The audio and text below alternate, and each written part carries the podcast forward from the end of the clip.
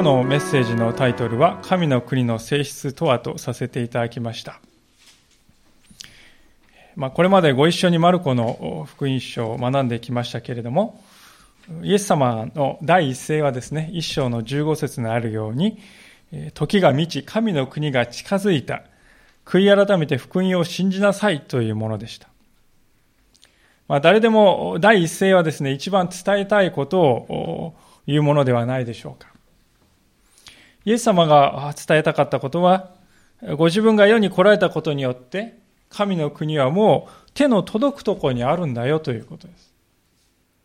いや、もう神の国は到来しつつあるんだよということです。だから神のもとに立ち返って福音の良い知らせを信じなさい。これがイエス様が人々に伝えたかったことでした。神の国を伝えるということ。これがイエス様の一番大切な目的だったわけです。今日の箇所ではいよいよその神の国とは何かということが直接的に語られ、現れていきます。例えを使って神の国とはどういうものであるかが具体的に語られていくわけです。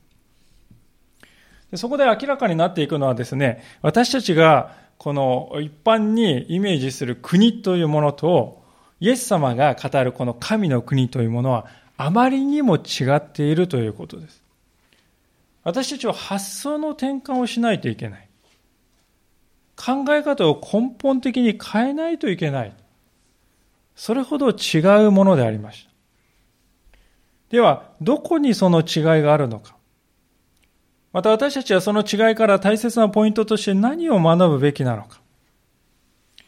今日はご一緒にこの神の国ということについて聖書から教えられていきたいと思います。さて、今日の歌詞は3つの場所に、部分に分かれております。この最初の部分はですね、一見すると前回まで見ましたこの種をまく人の例えに似ているように思えるかもしれません。が、種をまく人が出ますよね。そしてまいた種が成長していきますね。ですから大きい構図としてはこれは同じなんじゃないかとこう思うわけです。じゃあ、イエス様は同じ話を繰り返しているのかというと、そうではないということですね。前回ご一緒に学んだこの種をまく人の例えの場合はですね、そのポイントはどこにあるかというと、神様の言葉を聞いた人に聞く耳があるかということです。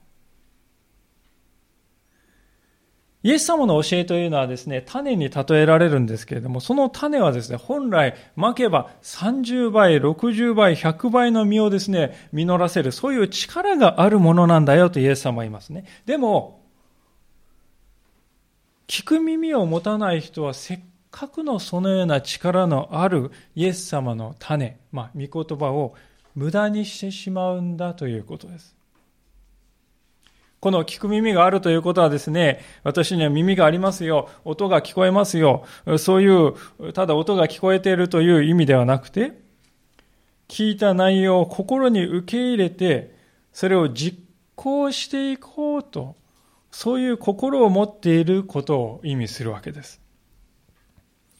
そういう耳を持っている人はですね、どんどん新しい教えを吸収して成長していくことができるわけですよ。しかし、聞いちゃいるんだけれども、上の空で聞いているとか、聞いた言葉が右の耳から入って左から抜けていくという、そういう場合は、聞く耳がない人ということになります。で、そういう人はですね、わずかにこの持っていた理解さえもやがては失っていってしまうんだよということをイエス様はおっしゃっていたわけですよね。それが前回のこの種をまく人の例えの強調点ですね。でそのことを理解した上で今日の箇所のこの最初の部分を注意深くもう一度読んでみたいと思うんですが、26節でありますけれども、またイエスは言われた。神の国はこのようなものです。人が地に種をまくと、夜昼、寝たり起きたりしているうちに種は芽を出して育ちますが、どのようにしてそうなるのか、その人は知りません。地は一人でに実をならせ、はじめに苗、次に穂、次に多くの実が穂にできます。実が熟すとすぐに釜を入れます。収穫の時が来たからです。まあ、こういう話ですね。いかがでしょうか？先ほどですね、ご紹介したこの種をまく人の例えとは協調点において違いがあるということが気づくのではないかと思います。強調しているポイントが違うんですね。というのは、27節を見てみますとですね、この種はですね、芽を出して成長していくわけですけれども、どのようにしてそうなるのか、まいた人は知りませんと書いてあります。農夫は、まいてその後ですね、寝て起きて、これ普通に生活している。で、普通の生活しているその生活と並行してですね、この種はですね、着実に成長していっているということです。これはそうだと思うんですよね。この農夫はですね、24時間365日ですね、畑の前に座ってですね、自分の蒔いた種がどうなるかなってずっとですね、えー、観察し続ける、そんな農夫は誰もいないわけです。まあ、時々ですね、畑に行ってどうかなって見るわけですね。で、ああ、芽が出てきた。ああ、成長してきた。いつの間にか成長しているっていうことですよね。ですからこれはですね、ここに書いてあることは自然界で起こっていることそのまんまです。神の国もそれと同じなんだよとイエス様は言われますね。あなたは普段と同じように生活し、何も変わったところはないと思っているかもしれない。寝て起きて生活している。しかし、神の国は、そういうあなたのありふれた生活と並行して、昨日も今日も明日も毎日着実に成長し続けているんだよ。そのようにイエス様はおっしゃるということです。私たちは神の国というものをそういうものとして理解する必要があるってイエス様は言われるんですね。これは皆さん私たちが神の国と聞いた時にですね感じるイメージをこう覆していくものではないかと思うんです。現代という時代はどうでしょうか？いろいろなこの方策とかですね方法論というものがとてももてはやされる時代ですよね。例えば教会を大きくするためにあのプログラムを行いましょう。この方法論を取り入れましょうまあ、そのようにして日々新しいものが現れては消え、現れては消えっていう、そういうことを繰り返しているわけです。もちろん私はですね、方法論とかプログラムを否定したくてこう言っているのではありません。そうではなくて、方法論の影に隠れて、中心を見失っては元も子もないということです。では、中心とは何かというと、イエス様の語りかけに耳を傾けるということです。心を、扉を開いて、聞く耳を持つということです。そういうことをなしにですね、方法論とかプログラムに走ってもですね、結果は見えているんですね。なぜなら皆さん、福音というものは何かというと、心が日々新しくされていくことだからです。教会という場所はそのために存在しているんです。ですから、教会がそういう自分の存在意義を見失ってですね、教会はこの社交クラブのようになる。あるいは行事が行われるだけの場になる。あるいはプログラムをひたすらこなすだけの場になっていったって言ったらですね、たとえどれだけ数が増えても、神様の目から見てそれは意味のあることなのだろうかと。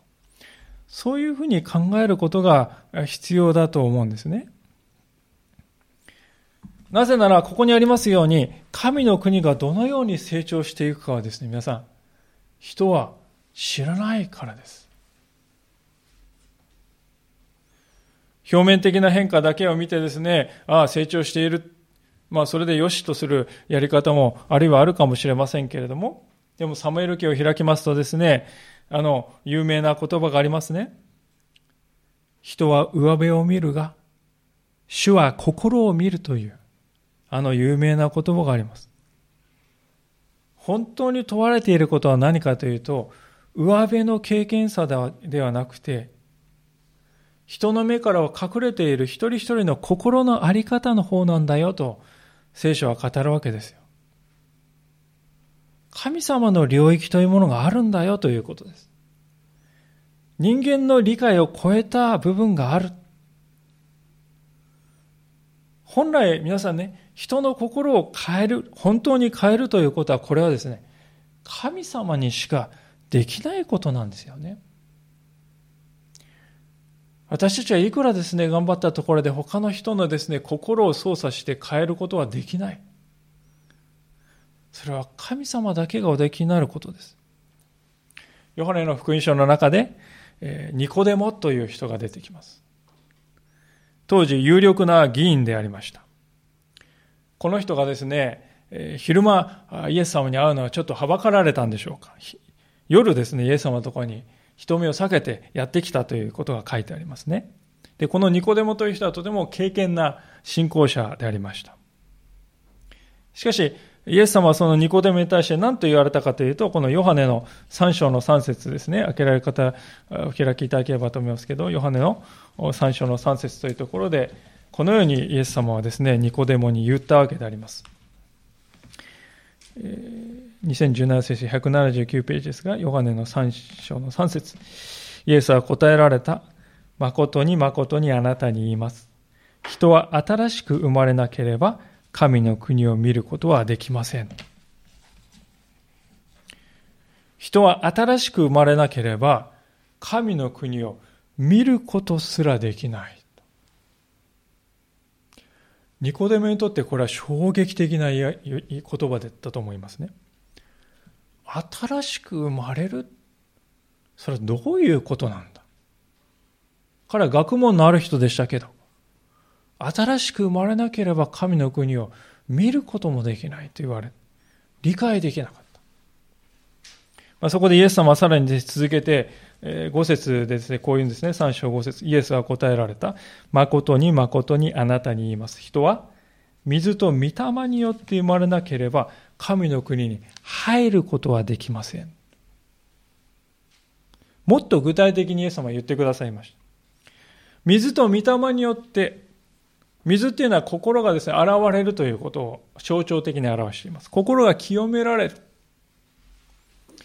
水の中に入るという意味ではなくて、心が水によって現れるということを表しているわけです。そして、御霊というのはですね、もちろん神の霊のお働きによってね、内面が変えられる。そうしなければ人の心は決して新しくなることはできない。イエス様はっきり言っておられるわけです。ですから、神の国というのは純粋にですね、神様の働きによって人にもたらされるものですよね。人間の方法論とか人間の計画によるんじゃないということですね。そのことを私たちはもっと謙虚に受け入れなければならないのではないでしょうか。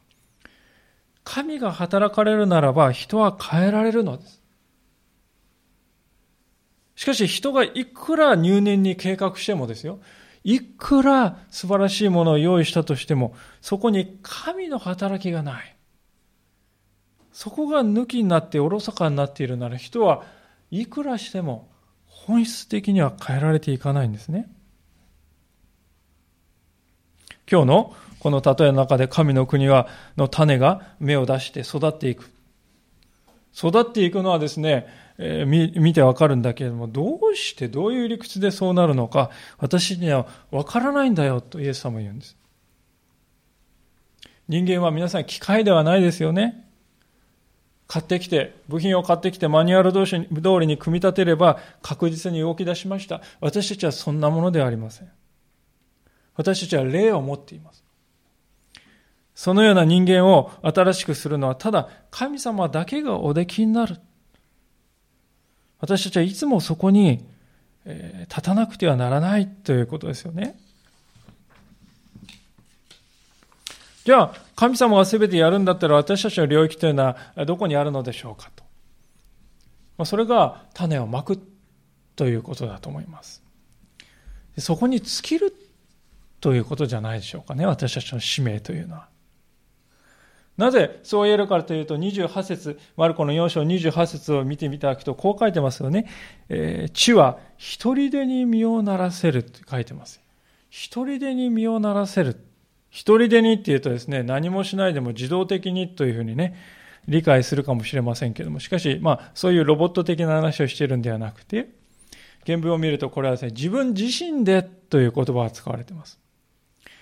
種には芽を出させる力が初めから備わっているということです。地はですね、水とか栄養分を使って種の中に初めからあるその力を引き出したということです。種と地はですね、相乗、相乗効果によってですね、自分だけで成長していく力を初めから持っている。だから農夫はですね、外からあれこれ介入する必要はないんだっていうことですね。家庭菜園をやっておられる方は誰でも知っていると思いますけれども、一度ですね、こう種をまいて土をかぶせたらですね、その後はですね、基本的に触っちゃいけないですよね。あの芽が出やすくなるようにちょっとかき混ぜようなんてですね、まいた後にやってはいけないわけです。種自身が芽を出し、根を張り、成長していくわけです。神の国もこれと同じだということです。神の国は人間によってですね、強いられたり、指図されたりすることによって形作られていくというものではないのですね。先ほどのニコデモの話を見てもわかるように神の国というのはですね、生まれるものであって作られるものではないということです。神の国は生まれるものであって作られるものではないんです。イエス様の弟子たちはこの点をですね、根本的に誤解していたわけですね。彼らにとって神の国ってイエス様が言うのを聞いたらですね、どういうことを意味したかっていうとですね、ああ、それはイスラエルという国が政治的に復興して、あのダビデ・ソロモンのような素晴らしい、再び偉大な国になってくれることだと、そういうふうに理解しておりました。弟子たちはそういうふうに理解してたんです。で、そのためにですね、まあ、武装してね、放棄しようとか、まあそんなグループもあったぐらいですよ。で、恩恵派のですね、ペドロでさえもですね、どういうふうにね、考えてイエス様に最初従ってたかというと、イエス様が先頭に立ってですね、神の国の革命を私は起こすんだ。そして国を再建し新しくしてくれるんだ。イエス様はそういうリーダーとしてですね、私は従っていくんだって、そういう期待感から最初はからね、最初はイエス様に従っていったんですよ。ですから、彼らが考えている神の国というのは、どこまで行ってもですね、それは作り出されるものでしかなかったのです。しかし、すぐにわかることですが、歴史の中ですね、人間たちが作り出した国の中で、滅びなかった国が一つでもあるかと。一つもないわけです。人の手によって作られたものは、時の流れに決して打ち勝つことはできないわけです。イエス様がここで語っている神の国とはそういうものからはかけ離れています。イエス様は種を受け取った地はそれ自身で実をつけていくのだ。どのようにしてそれが起こるかは、蒔いた人すらその理屈はわからないのだ。と言われるんですよ。国を偉大にして再びね、もうまあ、なんですか、アメリカ大統領が言うように国を再び偉大にする。まあそういう話だったらですよ。わからないなんてことはないですよね。軍隊を強くする。経済を強くする。発展させて力をつけるっていう、それ以外に方法はないわけです。しかしイエス様はですね、どのようにしたらなるか。それはわからないと。なぜそう言われるかというと、イエス様が言われる神の国というのはですね、人々の心の中に形作られる目に見えない王国だからですよね。心の中に形作られていく目に見えない王国のことをイエス様は言っているんです。私たちはですね、他の人の心の中ですね、起こっていることを直接見ることはできません。まあ、ドラえもんのね、道具にそんなのあったかもしれませんけれども、私たちは、人の心の中はわかりませんね。でも、表に出てきたことはわかりますよね。その人の心が変化して、それがですね、結果として表に出てきた、その時はそれがわかるのです。例えば、怒りっぽかった人がですね、本当に穏やかになっていった。絶望していたのに、希望を見出している。以前は恐れ縮こまっていた人が大胆になった。以前は財産にしがみついてですね、えー、絶対に離さないと思っていた人がなんとなんと他の人に気前よく与えるようになった。あのザーカイのように。そういう変化を見ると、人はその人の心の中にですね、ああ、あの人の心の中に根本的な変化が起こったんだなとわかるんですよね。でもそれは皆さん結果であります、あくまで。何がこの人にそのような変化をもたらしたのだろうか。私たちがそれを理解しきるということは決してできないわけですね。そういう変化であるなら当然ですね、それがとても時間がかかるプロセスであるということはですね、わかるでしょうね。人間の心ってね、インスタントラーメンのようにですね、お湯を入れて3分で経てばもうできました、変わりました。そういうものではないんです。実際28節を見ると、初めに苗があり、次に穂があり、次に多くの実が穂につくというですね、段階を追ってですね、成長していくということが書いてますよ。種が次の日にもう実を実らせていた。これはありえない。ですから私たちはね、人の心の内に神の国が形作られるまで、忍耐が必要です。実際、この例えの中で種をまいたことをですね、最初に種をまいたことを除くと農夫は何をしてますか皆さん。何をしているか。それは収穫を与えてくださる主を信頼して待ち続けたということです。それだけしかやってないんじゃないでしょうか、この農夫は。ヤコブの手紙の5章の7節というところを開いてみたいと思うのですけれども、ヤコブの手紙の5章の7節というところに次のように書かれております。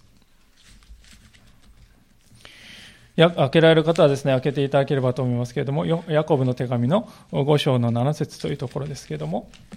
2017聖書で463ページになります。新約聖書の463ページです。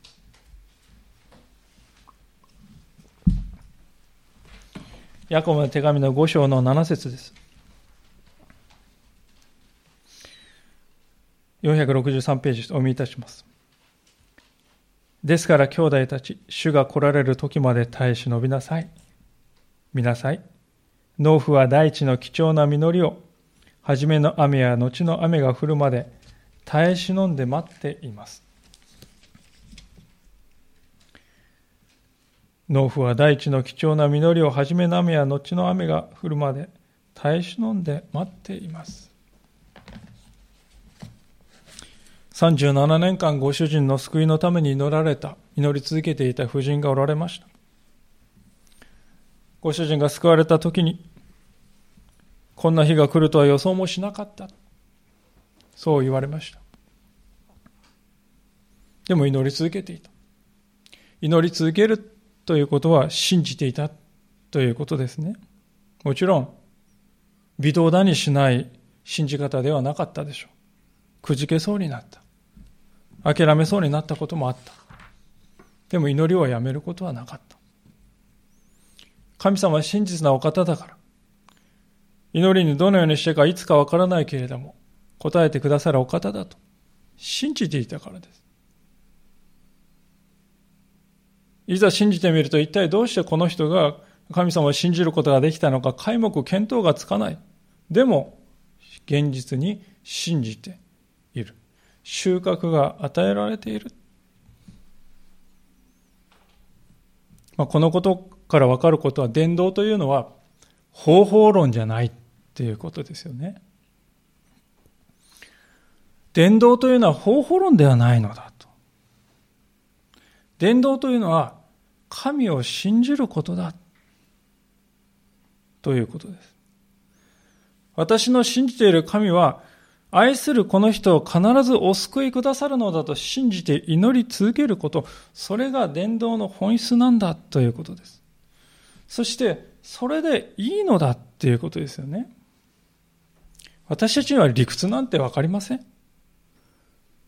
どうしたらこの人が信じるのか。理屈はわかりません。主がなさることですから。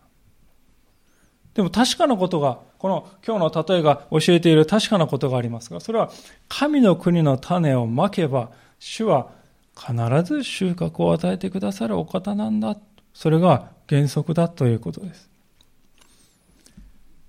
ですから、主は信頼できるお方なんだと告白するということがね、信仰の本質なんですよ、皆さん。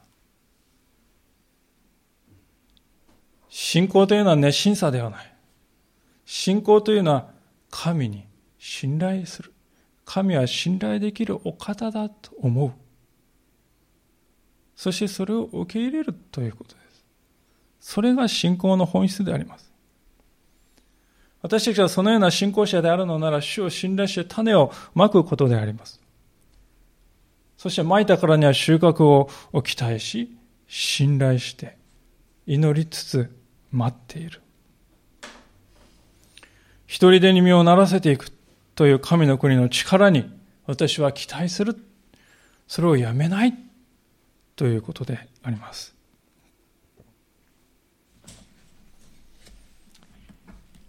まあ、しかし、とは言いましても、人によっては29節に書いてあることが気になるという方もおられるかと思うのです。このマルコ4章の29節には、実が熟すとすぐに釜を入れますとこう書いてあります。釜というものはですね、どあのどこかなんとなくですね、恐ろしげな響きを感じるかもしれませんね。釜が入れられる時までに間に合わなかったらどうしようと。そういうふうに焦る方もおられるかもしれません。で私はその必要はないのではないかと思います。なぜなら、借り入れるときに実が青いままで神様は収穫を始めるということがあり得るだろうかと。ありえないと思うんですね。神様は全世界にまかれた神の国の種が一つ残らず、期待した実を実らせるまでは、忍耐を持って待ち続けてくださるでありましょう。私たちがまいた種が収穫をもたらさずに消えていくということは決してない。私たちはそこに信頼してよいということではないでしょうか。本来収穫というものはですね、恐ろしい時ではなくて、喜びの時じゃないでしょうか。この古川もですね、本当に一面に田んぼが広がって、秋になります、稲の借り入れがありますね。で、借り入れの時っていうのは皆さん、農家の方にとっては、まあいろいろご苦労あると思いますが、基本的には喜びの時じゃないでしょうか。報われたな、今年も。誇らしい気持ちになって、嬉しい気持ちになりますよね。出来たてのお米を見れば。で、同様にここに書かれている収穫の時も喜びの時ではないでしょうか。あちこちにまかれた神の国の種がですね、実を実らせているのです。神様はそれを見てお喜びになる。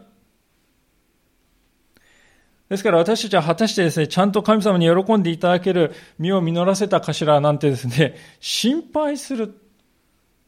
それは間違っているのではないでしょうか。自分のつけた実は神様をちゃんと喜ばせてるなんだろうかなんて考えるということはどういうことかっていうと、結局、神の国は自分の努力によってもたらされるんだって考えているっていうことですよね。そうではないということを私たちはここまで学んできたのではないでしょうか。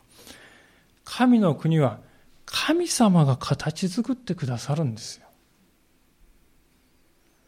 そして私たちに必要なことは聞く耳を持っているということです。聞く耳を持っているならば、その人のうちに神の国は神様が築いていってくださるんだ。そのことをイエス様はこれまでね、例えを用いて語ってきてくださったんじゃないでしょうか。ですから私たちはどんな時でも神様に聞く。そこを心して生きていく。それで良いのだ。ということですよね。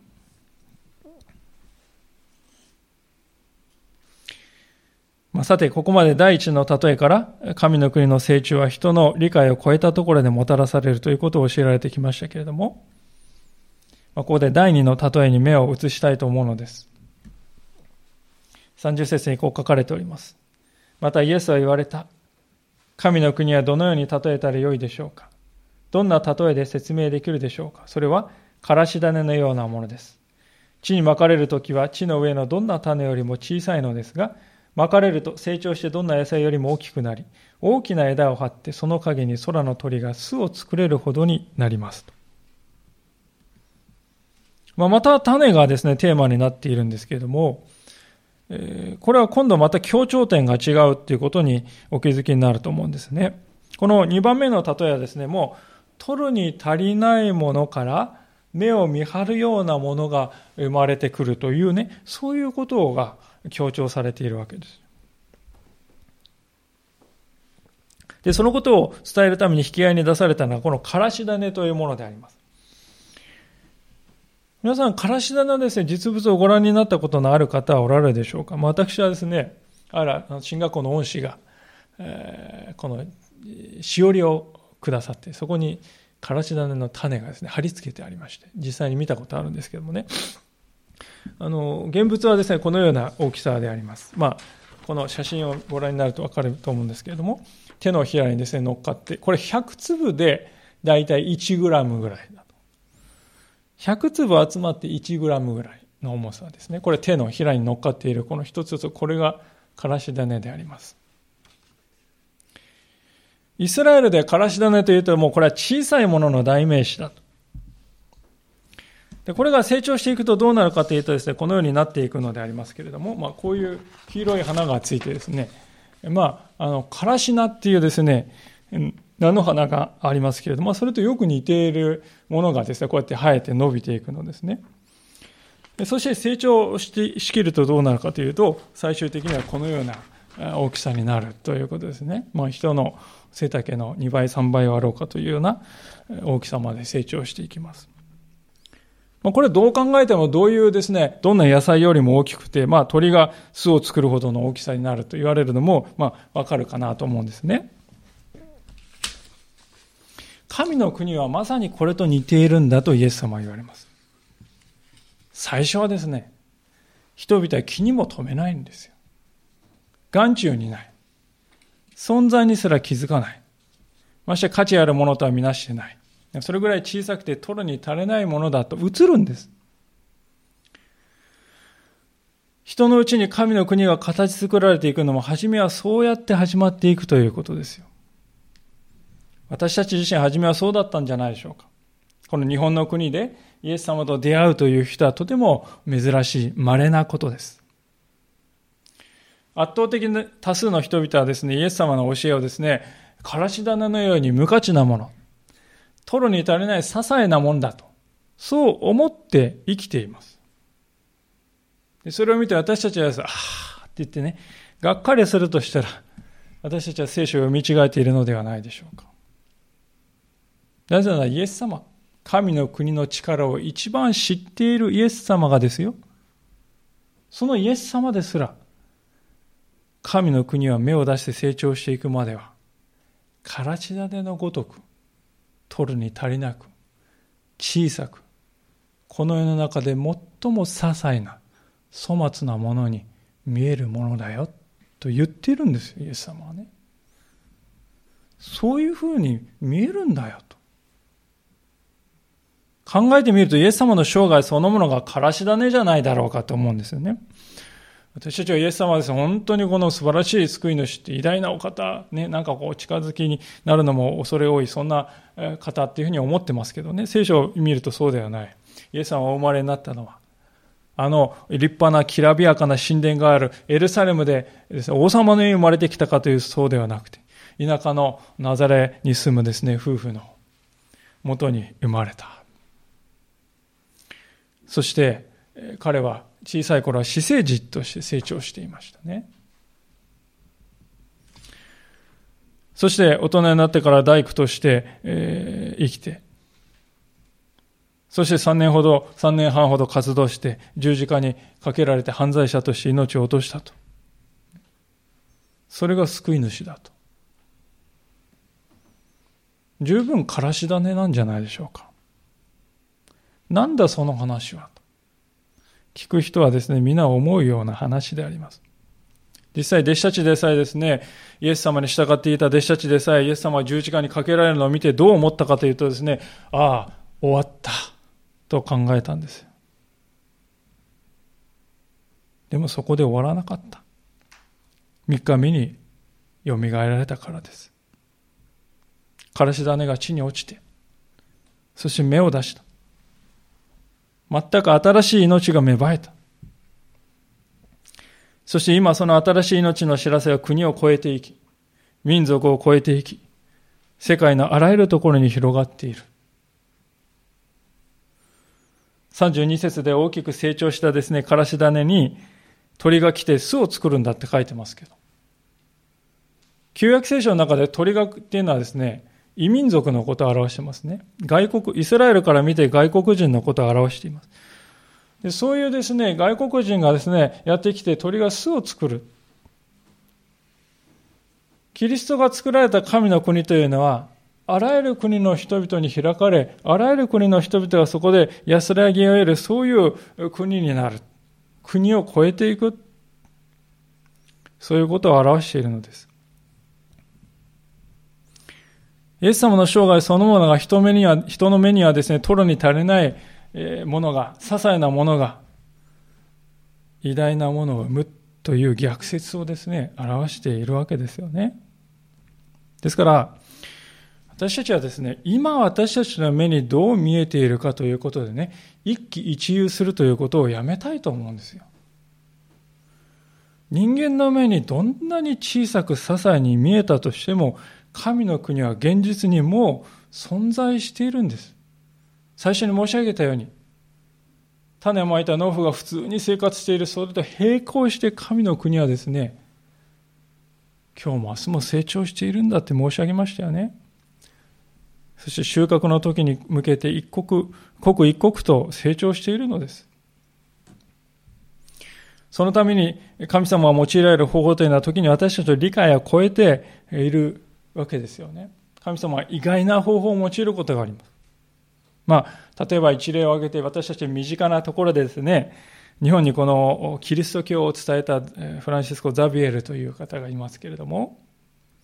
まあ、この方が来てね、日本にキリスト教を伝えてくれたっていうのはほとんどの人知っております。クリスチャンであろうがなかろうがご存知ですね。しかし、なぜ彼は日本を目指したのかというその背景のことを知っている人は実はとても少ないわけです。実は彼がですね、日本に来た1549年、まあ、以後よく広まるキリスト教で覚えようなんてね、歴史の授業で覚えたかもしれませんけれども、その30年ほど前に何があったかというとですね、宗教改革というものが起こりました。当時カトリック教会はですね、ローマにですね、サンピエトロ大聖堂という大きなですね、聖堂を建てようとして、たくさんのお金がかかる。どうやってお金を集めようかということで考えたのがですね、免罪符という札を売るということでしたね。このお札を買えば、お金を払って買えば、あなたの罪が許されますよと言って売り出したのです。もう売れに売れましたね。それは罪を許されたいわけですよ、皆さん。そして一見お金払えば許されるって保証をくれるんだったら、目に見えるものにすがりたいっていう思いでもう爆発的に売れて、だんだん露骨になってきまして、献金箱にチャリーンと金貨が落ちる音、その音が響くとあなたの魂は救われるみたいなことをですね、言った時もあったそうです。しかし、ルーターはですね、それを見て心を痛め、罪が許されるために、信仰以外には何も必要ではないと聖書に書いてあるではないか。私たちは聖書に立ち返るべきだと説きました。そこから宗教改革が始まって、カトリック教会から分かれたプロテスタント教会というものができて、それが私たちの教会のルーツにもなっているわけです。で、一方でですね、そういう動きに危機感を抱いたですね、カトリック教会は、このままではいけない、私たちも。もっと純粋な信仰に立ち返らないといけないのではないか。不正なことをやめて、聖書に帰らなくてはいけないと。ですね。内部から改革が起こって、対抗宗教改革という運動が起こりました。で、一番そのことをですね、強く主張したグループがどういうグループかというと、あのイエズス会であります。でそのザビエルという人はこのイエズス会に所属する修道士でありました。彼はですね、本当に教会を新しく変えてですね、えー、宣教の情熱に燃えていく、そういう人でした。その思いが彼を日本に導いたんですね。つまり不思議なことですけども、日本にキリスト教が伝わることになった背景にはですね、カトリック教会のですね、直面していた非常に大きな問題が背後にはあったということです。で、そういう問題がですね、なかったとしたら日本にキリスト教が伝わるのはもっと遅れていたかもしれないということですね。で、これを見て分かることはどういうことかというと、神様はこういうですね、人間の愚かなことさえも用いて、神の国を広めることがおできになるお方なんだということです。そういう力が神様にはあるのだと。ですから、私たちはですね、目の前で起こることを見て、一喜一憂するということをね、やめる必要があるのではないかと思います。どこにあるのか見えないほど小さいからし種を大きな木に成長することができる神様ですよ。とすれば私たちの目に無駄無駄。これ全然成長してない。むしろ後ろに下がっている。あれはひどく敗北してしまったって思うことがあるかもしれませんけどね。じゃあ、これまでの私の人生は無意味だった。いらなかったなんて考える必要はないということです。むしろ、この例えがね、からし種が鳥が巣を作るようになるという例えが表していることは神様ということは、あらゆるものを用いて、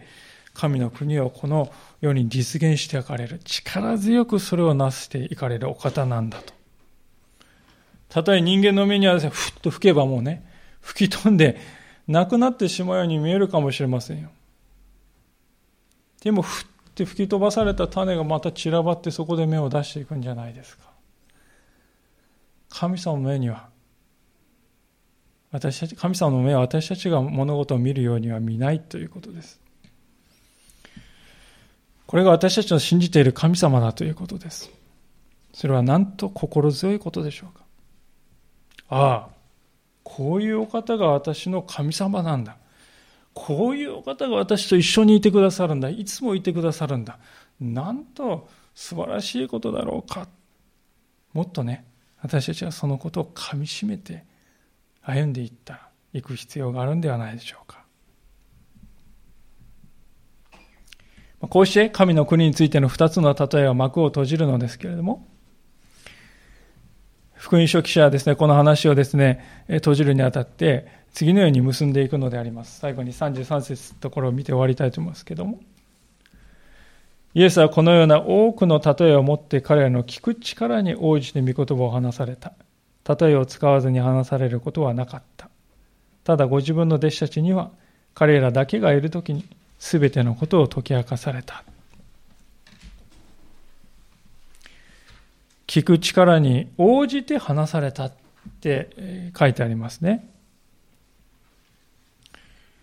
イエス様はあのこの例えを使わずに話されることはなかったというんですけれども、これはあの、ある意味ではですね、例えを使うことで人々をこの、ふるいにかけている